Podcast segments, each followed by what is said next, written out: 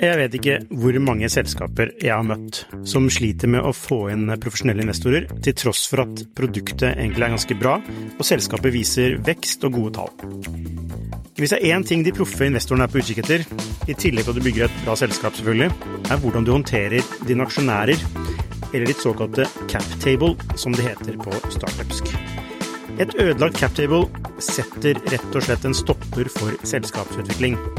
Unlisted.ai gjør det mulig for selskaper å håndtere aksje- og opsjonsprogrammer, aksjeeierboken, captable og det meste av rettigheter inn mot aksjene i selskapet på ett sted. Prøv unlisted.ai sin gratisversjon i dag.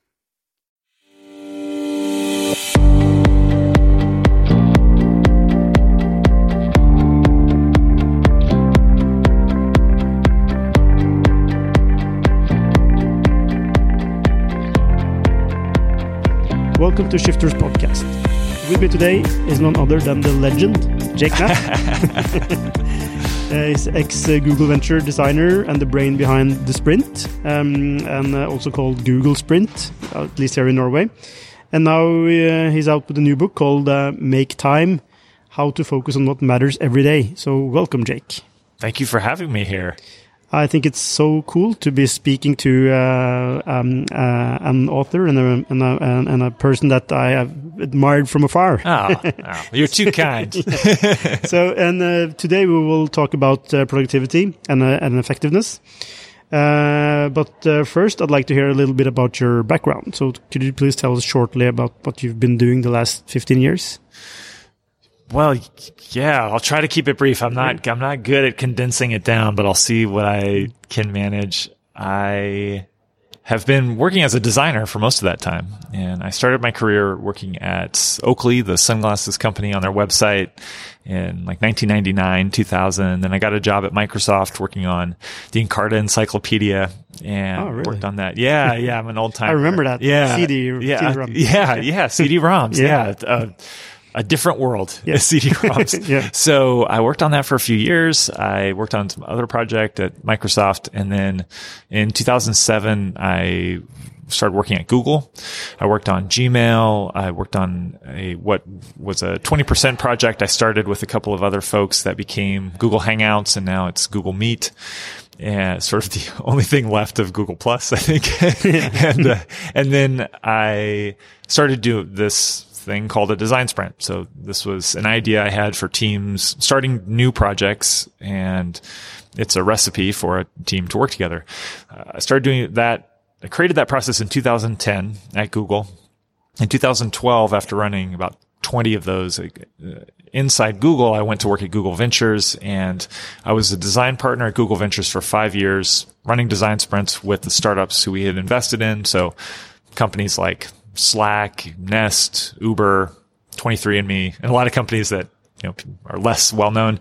And then wrote uh, some blog posts about the design sprint process. People started doing it, and it seemed like it worked. So uh, wrote a book about it called Sprint in 2016. And last year, I I left Google to write more books. Make Time is the first of those. Yeah.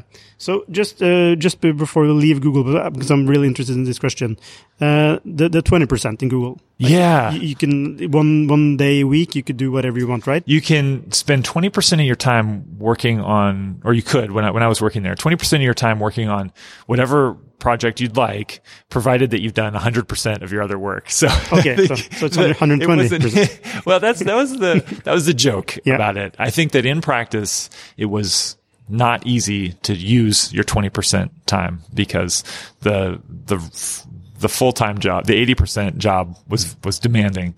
And so that was an ongoing challenge, but it's actually a wonderful, just having that framing, having the idea that you could say the reason I'm working on this thing is it's a 20% project was a huge deal. When I worked at Microsoft, I wanted to start new projects and I would try to do things on the side and I was actively discouraged, you know, don't stop doing that thing. You need to be spending 100% of your effort on this other thing, which is was really frustrating. You know, when you when you're excited about something and you're willing to make the extra time to do it, that was pretty frustrating. So I loved at Google, even though it was hard. I loved that idea of there's a there's a frame for it. There's a way I can describe this new crazy idea I have. And for me, a lot of good came from that. I worked on a lot of things that went nowhere, but Hangouts and the design sprint were 20% projects. So did it? Did you actually make uh, like the 20%? That has has it actually led to really like is it is it worth it like product wise has it led to good products or is it more of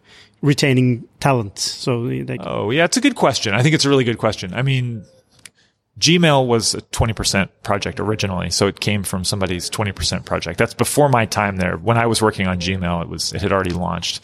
Um, and Google Hangouts, as I said, the, the, the start of that was a 20% project. So those are products that are still around. Gmail's pretty successful project, I think anybody would say. And maybe they would have happened anyway. You know, I think some of those things are probably inevitable. Multi-way video chat, I, I think people would have done that anyway in the browser eventually. But the, it's probably a little bit of both. Primarily, it, it does make you feel like your perspective is valued. Your individual different perspective on how things should be done is valued and questioning the norm is valued. There's a, that's a subtle sort of unwritten subtext of 20% time. It says you can question what we're doing already. You can come up with your own opinion and we'll make a little room for that. That's a big deal. You know, that, that requires a lot of confidence for a company to say, we're going to allow you to have freedom. We're not 100% going to top down mandate what you do every minute. So it is powerful. I do think it leads to a better culture of products and sometimes to new products that become successful. Okay, so if you were to be the head of uh, a new, a big multi-billion dollar company, you would actually. I would quit. I would not do no, that. No, I don't it, want to do that. no, no, in case you were, would, okay. would you keep? Yeah. Would you keep the? Would you have the twenty percent uh, rule, or would you not have? That's it? a that's a great question. I think, you know, there's this there's this quote about dem- democracy, and I I can't remember. Maybe it's Benjamin Franklin or something, but it's like democracy is like the worst form of government except for every other form that's been tried. like 20% time is like maybe the worst way to do that, but it's like the best that I've ever heard of. I think that even at Google, they were continually trying to figure out how to make 20% time more effective. And so there's probably a better way to do it, but in the absence of a better way, that's the best way I've seen. Okay. So you would do it. Yeah, yeah, yeah, yeah. You can me that. Yeah, yes. okay, cool. All right, let's get uh, down to business. Um, uh, so um, I I've, I've read uh, Sprint uh, twice. Great. I've, I've been Great. in uh, a couple of sprints myself. Awesome. If you're listening, buy Sprint. yeah, it's, it's, a very, it's a really, it's a really good book, but um, uh, you have to actually apply it. Otherwise, it's yeah. uh, it's a waste of time. but uh, like every, everything else, but yeah. um, um, and um, yeah, and it's a good way to to check test ideas. Yeah, uh, in, in a very efficient way. Uh, so, um, but make time your new book. Why does the world need that book? Uh, don't you have enough uh, productivity books already? We have a lot of productivity books. And I think that, uh, well, obviously I, I'm biased. I think that the world did need this book, uh, uh, because I spent a lot of time making it. So the, the reason why my co-author John and I wrote this book was that we felt that look, there are a lot of really good philosophies on time management out there. But the problem is not solved. People still struggle with this. And we thought that we had a, a little bit of a unique take on it. And then we, we had a very unique experience, which was that while working at Google Ventures and doing these design sprints, we had 150 opportunities to take a team out of their normal work routine for a week. And we were in charge of what they did day after day after day. We could control when they use their laptops, when they use their phones. We could control the schedule was. We could cancel everything. We could reset all of the cultural norms and make our own thing from scratch. And then we were able to, over time, test, you know, make different versions of it and compare what would happen. So that uh, chance to to experiment like that with these sort of high performing teams and learn from the things they did well and see what worked for them is pretty special. And we thought if we could share what we learned and what we started to learn things that we applied to our everyday life from that experience, we thought that was pretty special. I think the other thing is that a lot of the talk about, you know, the words that we use, productivity, efficiency, that's the way that we should describe a factory or an assembly line. It's productive. It's making a lot of widgets, you know, or it's efficient. We're not wasting any watt of electricity or any second of time. The, the assembly line keeps cranking. The stuff keeps coming out. But I think that as humans, we should aspire for more than that. We should aspire instead of productivity. I think we should try to be purposeful. Try to have maybe we're doing fewer things, but we're doing them better. And instead of being efficient, we should try to be effective. And I think that that shift, I don't know that there are a lot of books. So what's the difference between efficient and effective? Yeah. So if you're efficient, you are getting a lot done. And I think that maybe we all know that feeling of, gosh, I feel efficient today. I feel productive. I'm getting a lot done. You can be efficient looking at a lot of emails or responding to a lot of emails or going to a lot of meetings in a day. You can have a very efficient, jam packed, Tetris full day and not do the thing that was the most important to accomplish. That's very easy to do. That has happened. That happened to me many, many, many days. Every day, actually, it's a struggle, I think, for us to not fall into the trap of efficiency and productivity, which sort of feels right, but isn't often about what actually counts. So make time is about finding the thing that counts each day. So that's effective, right? That's Have, having an effect. Yeah, having an effect. Yeah, right. And and purposeful. It's about having a purpose to what you do.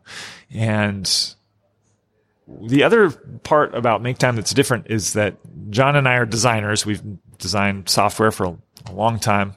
While I was working on Gmail, John was working on YouTube, and uh, we see the world through the lens of how can we make this thing that we're working on right now as easy for the customer to use as possible? How can we make it fit into their lives? so many of the productivity books that I've read, they propose a system. They propose something that's perfect that I have to follow, a perfect model. And maybe the perfect model works when I'm doing it, but if I slip at all, if I fall off the wagon, then I feel guilty. Then if they're fragile. And so we wanted to create something that would be durable, that would work for different people. That would be realistic about the differences between me and John, the differences between me and you. We're all different. We need a way to find something that works for us. We need something that's useful and usable and well designed. So we wanted to make make time approachable and lower stress than everything else. Re- a realistic reflection of the world that we live in. Yeah. So is is it more like uh, I I've, I've, i read the book more of a work life balance uh, or like uh, being happy. Being happy, yeah, more more than yeah. like being efficient. Absolutely, and I I think it's more. It is more about our lives themselves rather than our attempt to achieve or crank out as much work as possible.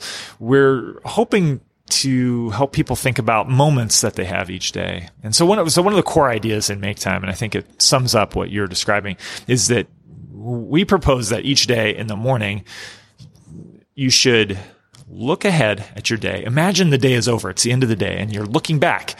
What would you like the highlight of the day to be? What would you like to be the moment that you remember? And it could be something from work, something that you already have to do, something that's urgent, but sometimes doing that thing that's really important, that's satisfying and not getting stuck on the email treadmill all day. Sometimes that's really satisfying and that's the highlight. Or it could be something that is, really important to you, and maybe it's at work, but it's not urgent. Nobody's asking for it, but you know if you could make a little progress on it, you'd be much better off. You'd be really satisfied at the end of the day. So maybe that's that's what it is. Or maybe it's about joy. Maybe it's I want to really be present and paying attention when I'm with my kids or when I have dinner at home tonight or when I have lunch with a friend. Maybe it's that moment that I want to enjoy. But whatever it is, the whole day changes when I start off and I know that's where I want to have my peak focus. I want to make sure I protect that time and I protect my attention during that time. I'm not checking my phone. I'm not churning through to-do lists. I'm actually present for that moment. And so, yeah, that is really what the essence of make time is crafting moments. Yeah. So the highlight concept. It's uh, you have like four steps in the book, right? So hi highlight is the like the first step. Yeah. And uh, I had some difficulties with the, like defining defining it, and and you discuss it a lot in the book actually as well. What is the highlight? Yeah. Uh, and is it is it like if I do this, um, if I if I do only this thing today, I can be satisfied with my day? Is is it is that what you're trying to communicate, or because I'm I'm struggling with like when you know when you're mixing it like the the private you know uh, your private yeah. sphere with yeah. the work sphere and having you know choosing one highlight of the day. Yeah. How do you actually choose the highlight? I'll tell you, there's it. It's it's sort of hard, but I'll also say if you even start to think about this idea, and now if you're listening to this right now, and you you even are starting to think about it, you're already doing it right. Because I think that the the difference is in having intention with our day. And even if that intention, even if you're not sure whether exactly today should be about work or it should be about something you do at home, or if you decide I want to have two highlights today and you don't have to maybe, but maybe you feel that for you, that's what works. Really, it's just about starting to shift the balance from what is everyone demanding of me? What is expected of me today? That's what culture wants us to do. It wants us to fulfill our role as a cog in the machine. This is about turning it around and saying, what do I want from today? Sometimes it will be a very practical thing about work. Sometimes it will be about an aspiration, a hobby, but once you start asking the question, don't worry about doing it right or wrong. That starts, I think, a chain reaction of becoming more and more and more attentional and more aware of when this happens during the day, at the end of the day, I feel better. I enjoy it more. I remember more about the day. And that's what we're trying to go for. It was about claiming that power. Yeah, like, claiming in, that power. Yeah. Yeah. yeah. And, uh, and, uh, yeah, it's a, it's a bit, uh, similar to the 20% rule in Google, actually. it is. It is. You can see the things I like. Yeah. I like to take the power back. yes. okay, and um, uh, but why? Yeah, you, you were into why, but uh, but how how would you like pick a highlight? Well, what was your strategy? Because you have a lot of right. strategy in the books, uh, tactics in the books. Yeah. How do you? Yeah. So this is uh, I'll call these tactics a, a booster rocket for learning how to set your your highlight, choose your highlight. Um, well, I'll explain that in a second, but the, the, the starter tactics, the way to get going on this, I think, is to think about satisfaction or urgency or joy. And often there's one thing, if you just kind of check through, what would make me the most satisfied today? That would be maybe the thing that I know is important that I might, there's a chance I won't get to it. There's a chance I'll put it off, but I really will feel very satisfied if I do that thing because I know in my heart that it's important. So that's satisfaction. So what would make me most satisfied today? And, uh, and then urgency is like, oh man, there's something I have to do. Maybe it's not even pleasant, but you, we all know there's a good feeling in getting that urgent thing that's really pressing done. And this acknowledges that we don't always have control over our time. We don't always have control. Sometimes something that is truly urgent comes up and we must deal with it. I can remember a day when I saw a rat in our house and I was like, wow, whatever else I had in mind to do, I need to get the rat out of the house. That is the most urgent thing to do today. I won't sleep well unless the rat is gone. There are things like that in work and in life. And then the third thing is about joy. So is there something that would really make me feel like, uh, I was, I was more alive today. So in the beginning, I think thinking about those three things and being a bit sort of mechanical even and thinking, okay, urgency, satisfaction, joy. Do I have one of those? Which one seems the strongest? Is there something that hits more than one? Great. That's the highlight. Over time, what happens is our minds create this connection between what we intend at the beginning of the day and how we feel at the end of the day and also how we feel in the moment. That's really the, the most important part is how do you feel in the moment when you're doing that thing? Are you paying attention to it? It's enjoyable. Are you getting something out of it? Are you in what we call laser mode? And so I think that it, it starts off hard because it's an unnatural thing actually to set our own intention and it's easier to just react to what people are asking of. Uh, asking us for, but when you start to set that intention, I think this this ability grows and it becomes easy to choose a highlight. Okay. And um, so, um, uh, yeah, you mentioned laser. That's the next. Laser, thing. yeah. So, what is laser? Laser is when you are paying attention to the moment. why, like, did you, why didn't you call it focus? Why did you call it laser? Well, focus is, I guess it's something we all understand, but I wanted to make it a little more intense feeling. Like, I wanted to feel like the burn of a laser. yeah. And I think that maybe we all know the difference between I'm working on this thing right now or I'm doing this activity right now and I'm locked on. When I'm locked on, it's different, right? This is the idea of flow, so, right? This is a, um, it's been a lot of study. I, I don't know if I can pronounce the guy's name, Mihaly Csikszentmihalyi, I think. And he wrote this book about flow and this concept is really powerful when we're in the flow doing something, when we are locked in, we do our best work.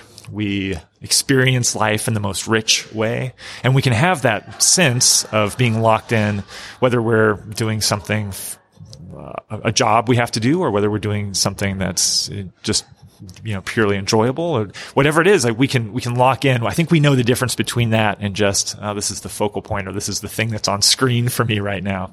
So that's why it's laser mode. It's kind of taking it up to the next level. And we had seen for so many years in our design sprints that when you have 15 minutes 30 minutes in a meeting you don't get locked in. You're not in laser mode. When you are flipping through apps on the screen, whatever, like we're not really locked in. We're so often just bouncing. But in a sprint, when we would get people to shut their laptops, put their phones away and actually work on one challenge for an hour and a half at a time, two hours a day at a time, then you get this locked in. You, the results are, it's an exponential increase in the quality of what happens. So we wanted more, we want more than focus. We want uh, to be 100% locked in. And the thing about laser mode is maybe what I'm describing sounds like a lot of work, you know, to, to focus. We know it's like it takes energy to focus, but when you know what you're excited about, when the highlight is something that motivates you, then it becomes easier to get into laser mode because you know what you want to do. It's not yeah, uh, sort of amorphous. How do you get into laser mode? Like, how do you get into flow? There's a lot of tactics in the book for this, and uh, I'll give you some of the tactics I use when I get into laser mode. So let's say I'm going to work on writing. Writing is for me one of the hardest things I can do because yeah, I'm staring at a blank screen or a blank page. Sometimes I'll write on paper, and I have to write something that I know. I know from writing blog posts and books that most of what I write I'll throw away. So the chances that I'll write something right now or even today that'll even make it into the finished product are pretty low. It's a low percentage that actually gets through.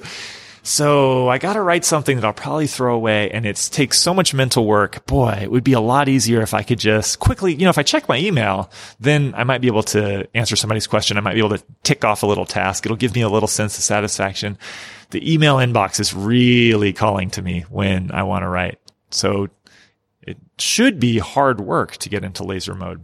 But if at the beginning of the day I've imagined, man, if at the end of the day I had written 1500 words on this science fiction book, like that would feel pretty good. I would feel like I, I did what was important to me. So now I've identified what's important. Now I want that feeling at the end of the day. I'm motivated. So that's a big deal. Then the other thing is if I sit down to the computer, sit down to write and I've shut off my internet access, which is something I literally do. And there's tactics in the books about how to time so you can shut off your internet access when you want to be in laser mode. Well, now it's really hard to check my email. I have to go and like change some settings. I have to work on my router. I have to get the internet back on. That's going to be a pain. I guess maybe I, and I know how I want to feel at the end of the day. Now all of a sudden the pulls, it's like the gravitational forces I've lowered the gravitational force of email and I've raised the gravitational force of what I care about. So that's a big tactic. Then there's little things like I will play the exact same song when I start writing a particular kind of thing. So if I'm writing on, when I was writing Make Time, I would play the same Metallica, Master of Puppets. I would do the same thing every time when I got started. And when I heard those two songs, the only time I played that, when I heard those songs start, I was like, okay, everything in my brain knew this is the time when you start writing. A couple songs in, I might already be in the flow. I might already be locked in. So that's for me, but it would be different for every person. Uh, did you mention Michael Jackson as well in the book? Michael Jackson, yep, yeah. that's Billie uh, Jean. That's a workout that I really like. Billie Jean, and uh, beat it. And is that the trigger? Yeah. It's a trigger. That's yeah. the trigger, right? Yeah. So that's u- utilizing some of that, the research around habits. And I won't claim to be an expert on that, but there's some really great books about that that, that I've read that'll, you know, talk about this loop and creating the loop. So yeah, you can, you Power can, habit. you engineer that stuff, right? And you just figure out what do I want to do? Okay. I'll start giving myself a trigger that, that helps me do that more easily in the future. That's Charles Duhigg, right? Yeah. Yeah. Yeah. That's a great book. That's great a fun read. Power yeah. of Habit. Yeah. It's a good book. Um, okay, so you have the, you know what you want to do with the highlight. Yeah. Are you in laser focus? Yes. What's what's next? Okay, well, next in the order of the book is energize, but really you have to energize throughout the day. And part of the reason why we say laser mode, part of it is to talk about locking in. Part of it is because I think it's helpful to have this analogy of of a laser beam, right? And so you have it's more beam, powerful. I it's agree. more powerful, and, yeah. and you also need energy for to run the laser, right? Yeah. The electricity has to come from somewhere, and we're like that. Humans are like that. We need the electricity and the power. So we've got brains and bodies. We're not just our brains, we also have bodies, and we have to take care of our bodies in order to be able to get into laser mode. So energizing is all about making some small shifts to sometimes step away from the there's some things in the modern world that sap our energy. They rob us of energy. So, what are three things you can do to to feel energized? Sure. One of the things is to just get a little bit of exercise each day. And this is like the most boring sounding advice in the world because everybody knows that we should get more regular exercise. Everybody knows that. That's the least controversial, most commonly given advice in the world. The problem is that most of the way we talk about advice, at least in the United States where I live, is pretty intense. It's always about ratcheting it up and doing more and more and more and more and more. And people who exercise like crazy are very visible to us because they advertise what they do. In the United States, the people put on the back of their car these stickers to talk about how long the runs are that they go on, like the oh, marathon oh, really? stickers or the ultra marathon stickers. We see a lot of those. We see a lot of, you know, magazines with pictures of people with like, they don't just have six pack abs. They have like 20 pack abs. It's insane. And it's like the expectation is if you're working out, if you're not training for something, if you're not always ratcheting it up, if you're not doing something super intense, if you're not micro dosing and, you know, then you're not doing it right. But that's not what we need. We just need to get outside. We just need to move our bodies a little bit. So part of the tactics are about finding small ways to get exercise and to lower the expectations of ourselves that regular exercise gives us the benefit we need. It what's, energizes What's the least us. you can get, get away with?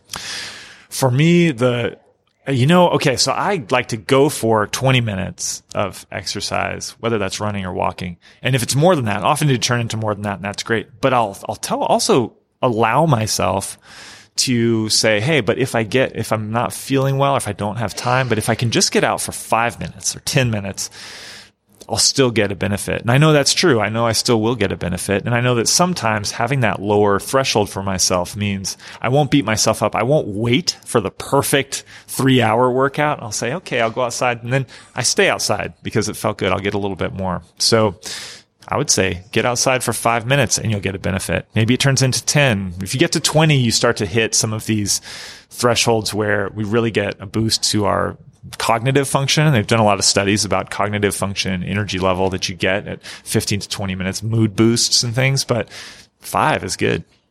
So, so, so, uh, getting exercise. That's, yeah, I talked one, a lot about that. Yeah, Try to make the other ones faster. It's important. Yeah. Yeah. yeah. But, uh, I, I, I, I reckon that uh, also what you put in your mouth is important. What you put in your mouth is important. And I think that well, a couple things that affect us a lot that again, we all know about, but it's sugar and caffeine. These are things that have a profound effect on our energy. And most of us consume sugar and or caffeine. I was learning about how much uh, coffee people drink in Norway. It's really astonishing, but it's good. It's good coffee. But, but, but coffee is a, has a huge effect. Caffeine, a huge effect on our energy level. So one of the things we talk about in Make Time, we sought out this guy who's kind of an expert on coffee and has done a lot of uh, sort of experiments himself on caffeine and told us about like, look, here's the way caffeine works. Here's what most people don't know. And so Uh, little things like it can be counterproductive to drink coffee right when you wake up, to have caffeine when you wake up, because when we wake up, our body naturally produces cortisol, which will wake up the body anyway. So a lot of times when we have caffeine first thing in the morning, we think we're waking ourselves up. We're actually just reproducing something the body would already be doing. And we're creating that dependency for early in the morning. It doesn't do us a lot of good. On the other hand, caffeine right before you're about to get tired, if you can start to figure out times when you get tired anyway and have caffeine 30 minutes before, that gives the caffeine enough time to act. If you wait until you're tired, it's too late. So a lot of us wait until we're tired to have caffeine. We end up having more than we need. And also many, many people who struggle with sleep, it's because they're having caffeine too late in the day. And it's an obvious thing that people are maybe sort of consciously aware of, but haven't actually put into practice. If you experiment with bringing back your last cup of coffee or tea or whatever it is, half an hour earlier, half an hour earlier, half an hour earlier, you may find that your sleep gets a lot better. So a lot of little things we can tweak that make a huge difference. So no, no ca- caffeine uh, right when you wake up? Like uh, you should have. I think it's an experiment worth trying. Are, what, what, are you doing? Trying. I will normally try to make it until nine thirty to 9:30. have the first the first cup of coffee. So your mileage may vary. Everyone is going to be different, but when you start to experiment with caffeine, really thinking about the the timing and, and noting the effect it has on your energy, then you're in control. A lot of times our defaults are in control of us. So it's just a matter of getting in control. What about what you eat? Yeah, that's like pro, high protein, high carb, carbohydrate. We don't get really into no, okay. that, and you know the what do you, research what, on that. Is, what do you eat? Well, what I think is important is eating real food. Yeah. So we do talk about this in the book, and this is also advice that's around there. But again, it's about making that connection between when I have this food, do I have energy afterwards? One trick that I like, and we uh, I call this Central Park your plate. So in New York City, Central Park is a big part of Manhattan that they very early in the city's development decided was going to be a park. And once they made it a park, then they built buildings around it. There are tall buildings all around it, but it's still a park. So hard to make that decision up front. But then once you make it, you set it, it makes it easy. And now it's a wonderful asset to the city. You can do the same thing with your plate. So you, you know, getting food, you serve salad first in the middle of the plate. The other stuff has to, it only has a limited amount of room now for the other things. And often just eating a little bit less food, a little bit lighter food will give more energy afterwards, especially at lunch. That's a big, you know, like the, the heavy lunch that makes us tired in the afternoon. So sometimes, uh, just the way you design your plate can have a difference. Yeah. Cool. Uh, so now uh, you're energized. You have a highlight, and you Uh, are having a laser focus. So, but you have a last point: reflect. Reflect, and that's about making things better.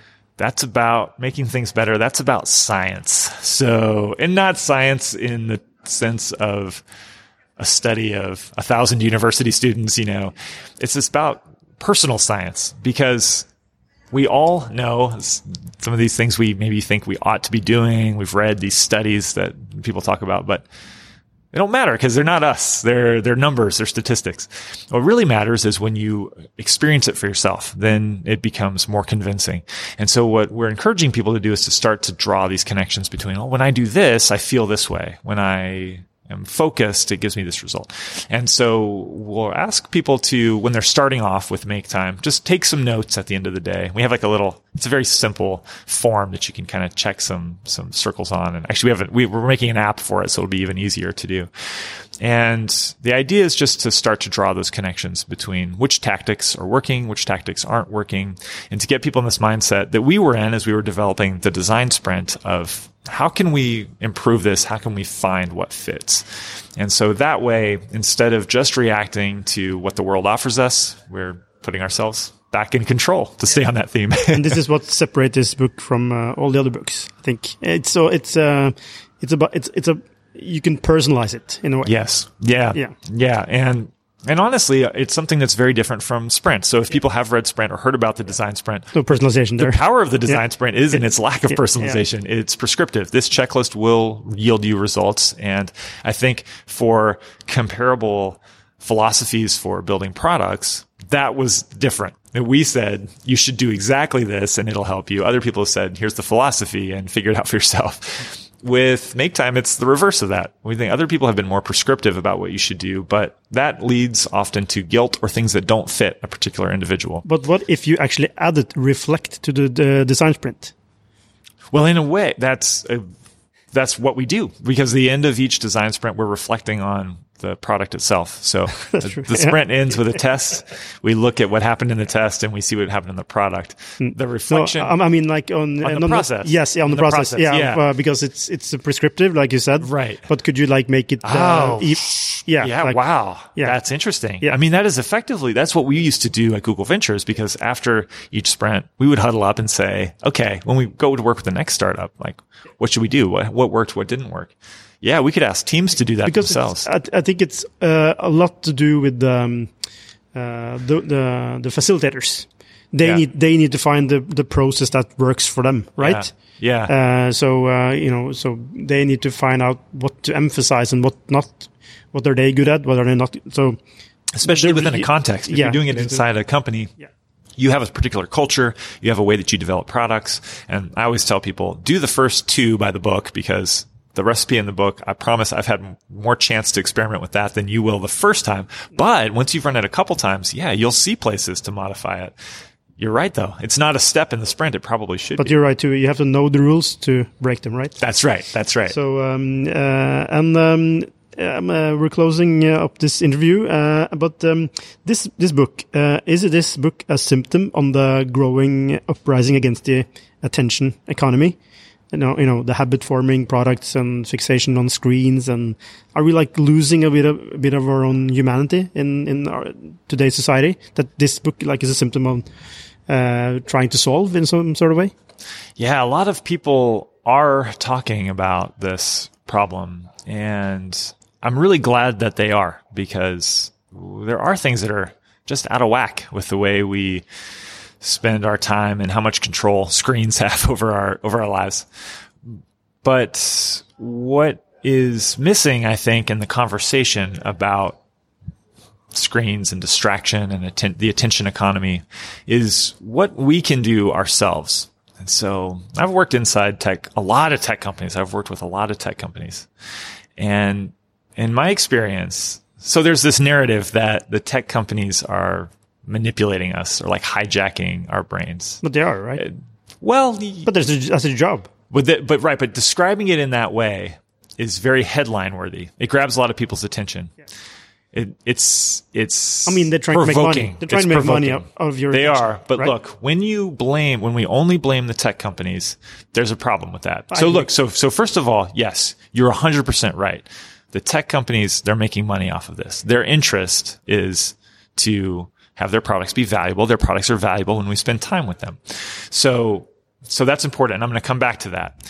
When we say, when the only message that we talk about in the press, when the only conversations we have are, it's their fault, then we're also giving them all the power. We're saying it's their fault, so they have to fix it for us. So what have they done? This has been a big story for what, a year, year, two years. People have been talking about this a lot, blaming the tech companies a lot. So what are the proposed solutions? Well, maybe they'll do something about it. Maybe we should regulate them. So what happens? They've started to acknowledge it basically, right? Like Facebook, Apple, Google, they've all come out with features to help us control our attention. I just got iOS 12 on my phone. It's got screen time on it. It tells me how long I'm spending on my phone. All of these products have basically copied the Moment app. They give you a chart showing you how long you're spending on each thing. And then if you want, they will remind you when you've, you know, you can set a timer that'll remind you. The common element there is guilt. They will try to make you feel guilty about using their product. And it's, that's a step in the right direction. They're acknowledging there's a problem. They're trying to do something to solve it but it's not a great solution. We all probably feel guilty already and making us feel more guilty is just like poking us with a stick. Like I think what's gonna, my expectation is that most people are not going to change their behavior because of those products. They're probably going to turn off some of those features. And the challenge is when you put all of the blame on the tech companies, then you got to wait for them to solve the problem. And they're never going to want to solve the problem.